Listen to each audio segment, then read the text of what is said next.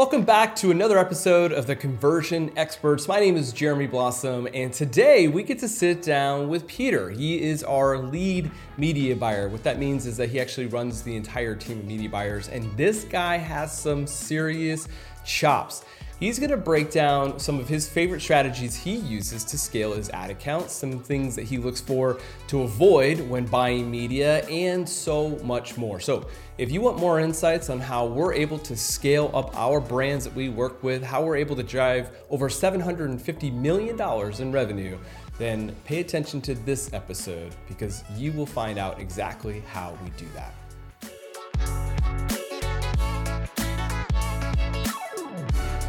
Welcome, Peter. Thanks. Thanks so much for joining me today, man. So, you are a world traveler. You are one of the most unique media buyers I've ever met. Where are you coming from? Uh, like immediately? well, Um, you know, in the last like few months anyway. Where have you been? Yeah, so Sunday I flew in from Vienna, Austria, where I've been for a couple of months. Yeah, that's amazing. And you've been, we were just talking, you have been to Brazil. You spent like a year there, right? Buying media and surfing in the morning. Which Yeah. is pretty cool. Yeah, when I started working in media buying in Chico, I always kind of thought like I want to go get this remote job.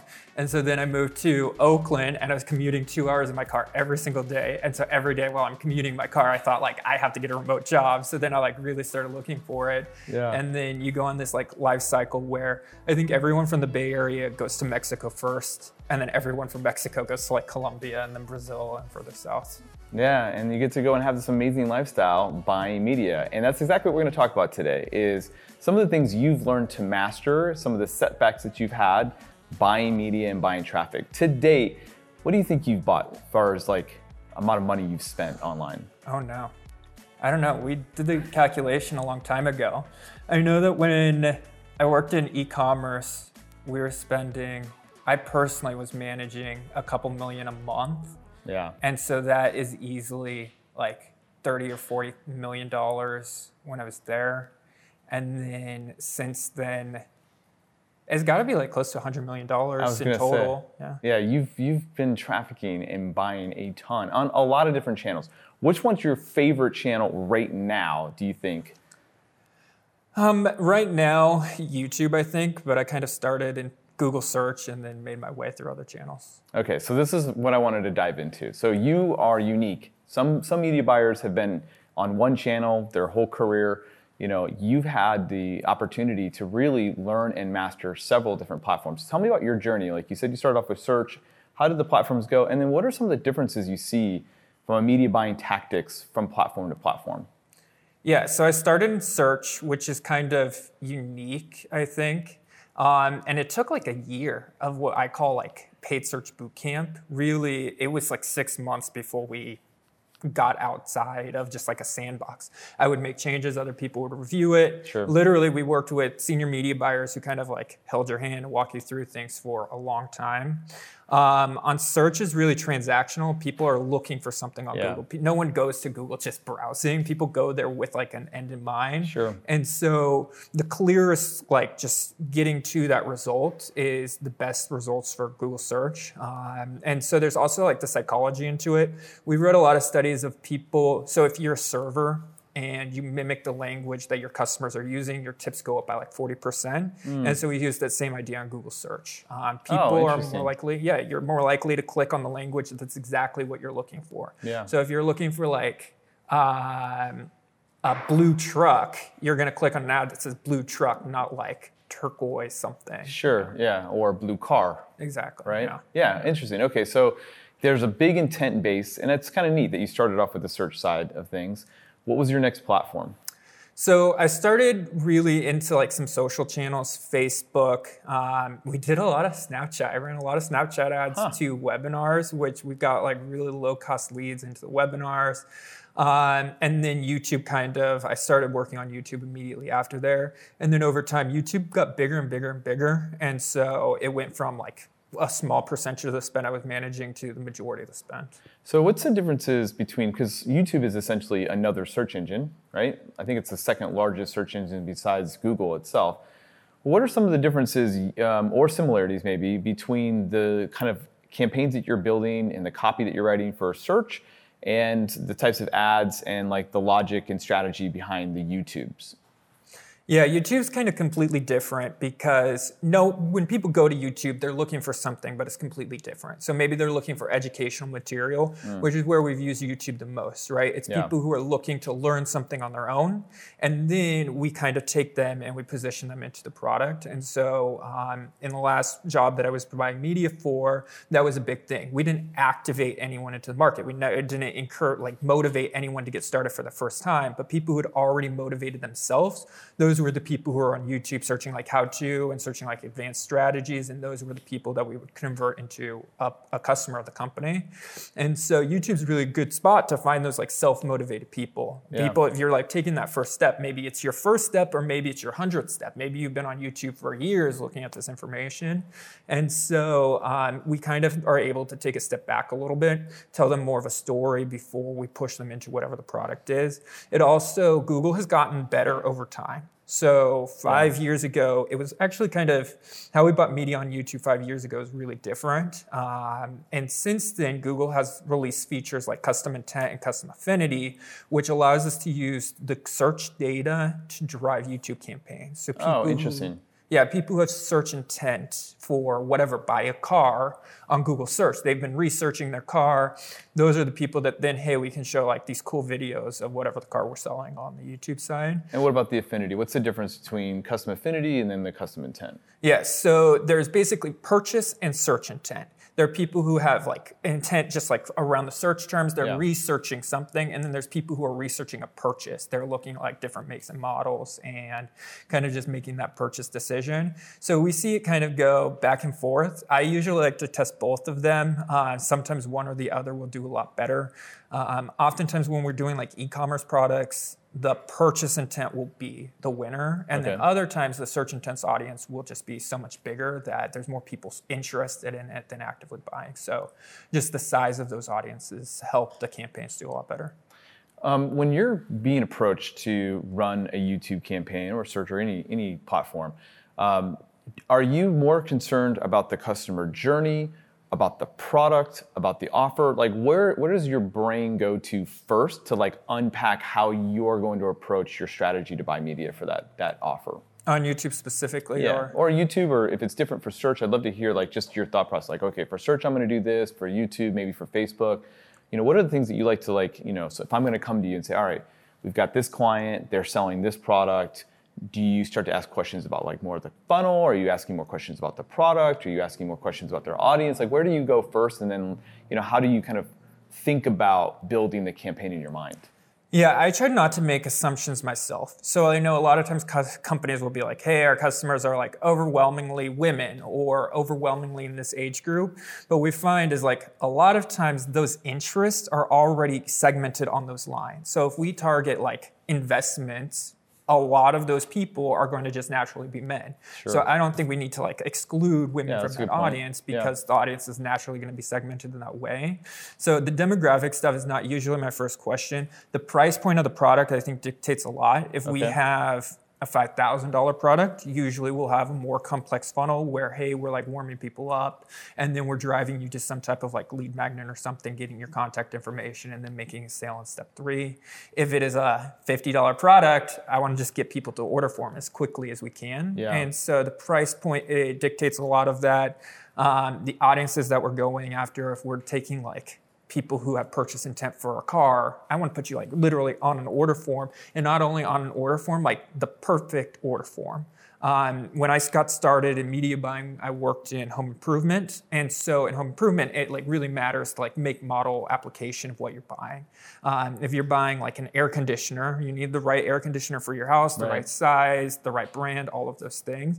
And so it lands you on that page. If yeah. you knew I want this manufacturer, I want this size, we put you exactly on that product page, um, just to kind of alleviate those steps of finding the right product we kind of help out with the merchandising side of things. If you have a really mer- well merchandised site, as a media buying team, we can get the right traffic on the right page, right?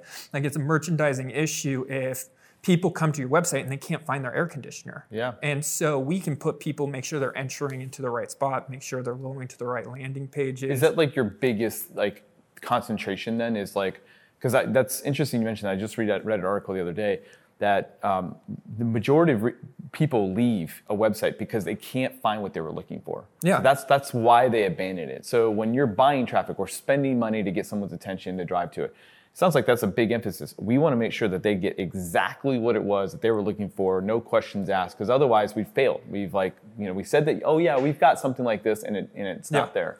Yeah, Google search is like an Easter egg hunt. We just said Easter, people are looking for these things, and if they open a cabinet and it's not there, they're just going to close it and keep going. And Yeah. so it really matters, like the language. I know a lot of times, like with auto parts, Yeah. like the make, model of your car, the year of your car will dictate a lot. So if you get to a landing page and it's the wrong year, you just leave.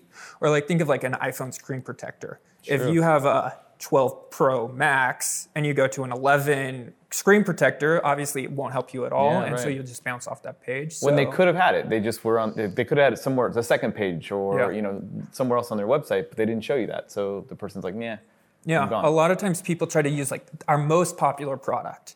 And that is not really how Google search will work. Like we need to customize the product for the search intent people are coming in, not just show them like the most popular product. What about like a lead magnet then? So let's talk about like an info-based type of product. Um, are you trying to match the problem? Are you trying to match the tone of the exact lead magnet? Like, how do we make that same connection? I think it's it's it's good for you know it's a good analogy for like e-commerce products like an auto part or you know a screen protector or something like that. What about a lead magnet in some way? Yeah, I kind of think the opposite is true. We try to get as much volume as possible. And so for Oh, lead magnets, I think the opt in page, like if we're giving away something for free, I want like 50% of traffic converted on the opt in page. Yeah. And then when we go and get traffic for it, sometimes we'll run traffic with no targeting. On Hmm. Facebook specifically, we can run campaigns which is no targeting. It depends on like how much data you get into the ad account, but we'll go as broad as we can. On YouTube, it's very similar. Like we try to get as big of audience as possible, Hmm. get as much traffic coming into it as possible. Um, and it's true on YouTube too. Sometimes we'll run campaigns with just no targeting on it at all and let the algorithm go at it. Now, has that always been the case? Like, you know, when you started five years ago, six years ago, were you having to really over-engineer these ad accounts and like really watch it, or was it like no? Back then, you'd just let it wide open, you know, as well. You know, how has the algorithms gotten better or worse in the last six years since you've been buying media? Yeah, it's like not comparable. So when we got started, it was like 10 years ago, and I would manage media as granularly as possible. On Facebook, you'd say, I'm targeting this one job title and this one job title only in this ad group. And the same thing with Google search. We would just have one keyword in an ad group, which I still keep that. Um, but I didn't trust Google with any automation. And honestly, I'm kind of like slow to adopt automation because 10 years ago it was terrible. Yeah. Um, now there are automation pieces that Google have that I trust a lot more, and like Facebook specifically, kind of works with as much data as you pump in there. So if you try to just give Facebook this little tiny sliver of data, they're not going to have enough input into the algorithm to really get the best audiences for you. On YouTube, it's the same thing. I try to. It's like with every conversion you make. Google is learning more and more and more right. about how to get an additional conversion into your campaign. And so when we have, there are some ad accounts that I've run that's just one lead magnet. We're driving this one free opt in and we're getting it at like $3 a click. And so we have just a ton, a ton of conversion data into that account. And those are the times where we can kind of take our hands off the steering wheel and just let the algorithm go for it.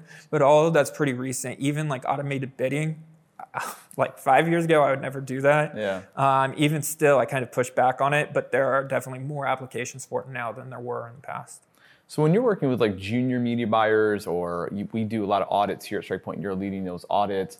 Um, what are some of the common mistakes that you're seeing, you know, junior media buyers make? Some of these entrepreneurs who are kind of been running their own ad accounts, you know, smaller businesses. What are some of the big common themes that you look at and you say, man, I see this all the time? Yeah, so with Google specifically, there's a lot of training material from Google, right? Yeah. It's kind of interesting dynamic where we're essentially like a customer of Google and Google tells us how to buy from them, right? Google, obviously, their interests are not usually aligned with ours. They Right. want to make as much money as possible, and I usually want to spend as little money as possible.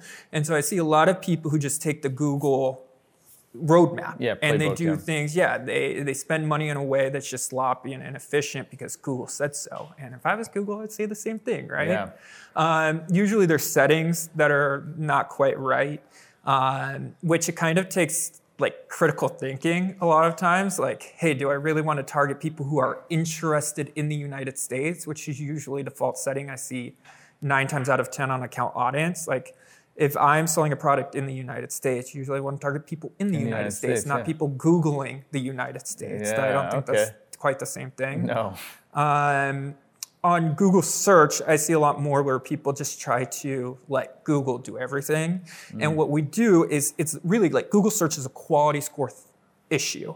Um, That quality score is your domain, the history of your domain, if your domain has done shady things with Google in the past, the landing pages that you're running, whether that landing page has copy that aligns with the search term people are looking for, whether your keyword aligns with the search term people are looking for, usually because of that like broad keyword struggle because if I'm bidding on a really broad keyword that could be anything related to this topic, Yeah. those word choices are not going to be one to one and line up. But if I am bidding on these keywords that line up directly with those search terms, I can kind of control all of that copy so that if you're looking for a blue truck, I show you blue truck, blue truck, blue truck, and we have the highest possible quality score. Yeah. Uh, the quality score is impacted by the expected click-through rate. And so, like that copy choice will dictate that click-through rate that people come in on, um, and all of those factors that just deliver on the highest quality there. And so, Yeah, people don't understand. I'm glad that you mentioned that. People really don't understand that what you just said there's two. I think people have heard about the domain thing and they've kind of heard about some of this stuff, but it's the expected click-through rate that Google is assessing to your landing page and to your ads and saying, hey, are is this do people want this? Do we think that people are going to want this? Because they're in the business of making money. Yeah. So the more that they think that, yep, this is what people want, they're going to give preferential treatment. Hence, that's where that quality score comes in because you can get more of the impressions Yeah. that come from that. Usually there's this like degree of like, so I kind of prefer spreadsheets over people. And so the numbers kind of come naturally where you, there's like efficiency numbers.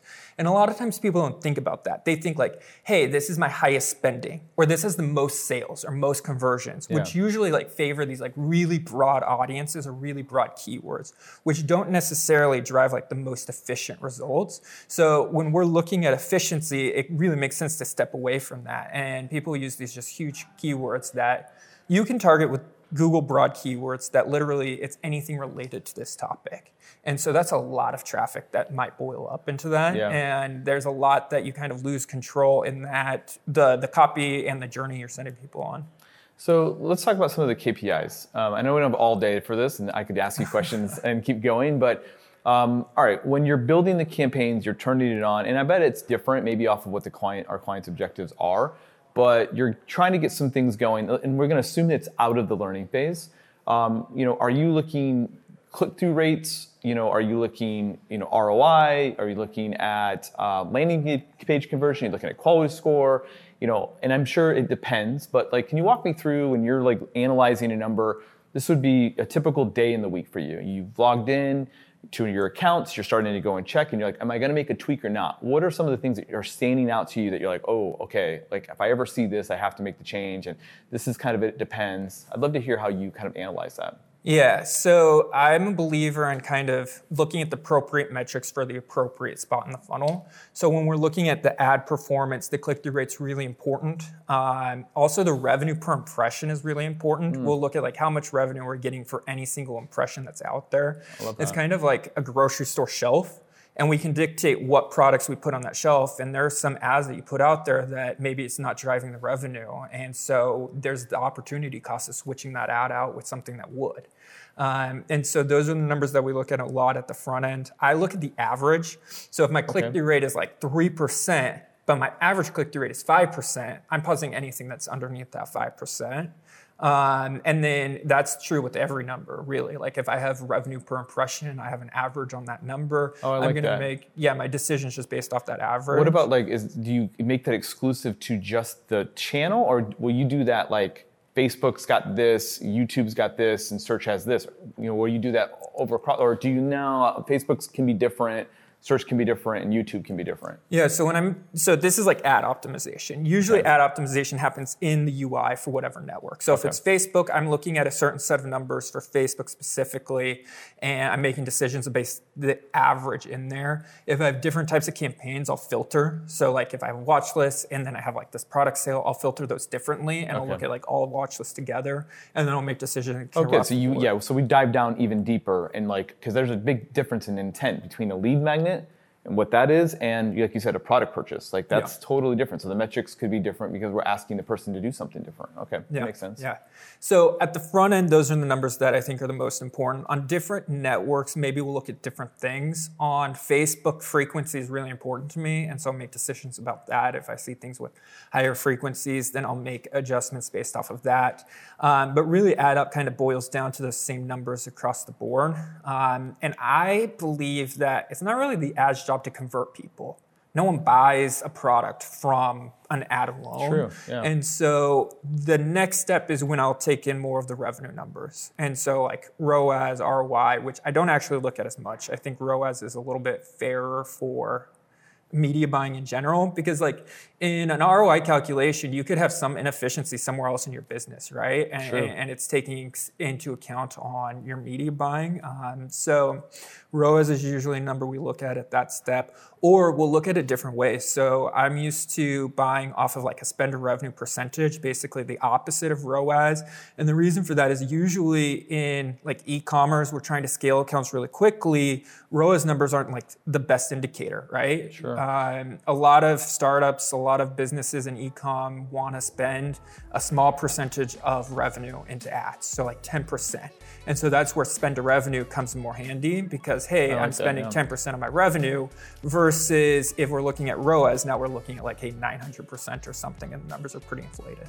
Yeah, I could go into that big time. There's some really fascinating studies that have been coming out recently of these big brands like Casper mattresses, how much revenue they have and how much they spent on marketing. And that's how they did it. They didn't do it. If they would have done it off of ROAS, they never would have scaled. Yeah. They did it off of what you just mentioned. A lot of that's really smart. A lot of people don't know that. I'm glad you mentioned it.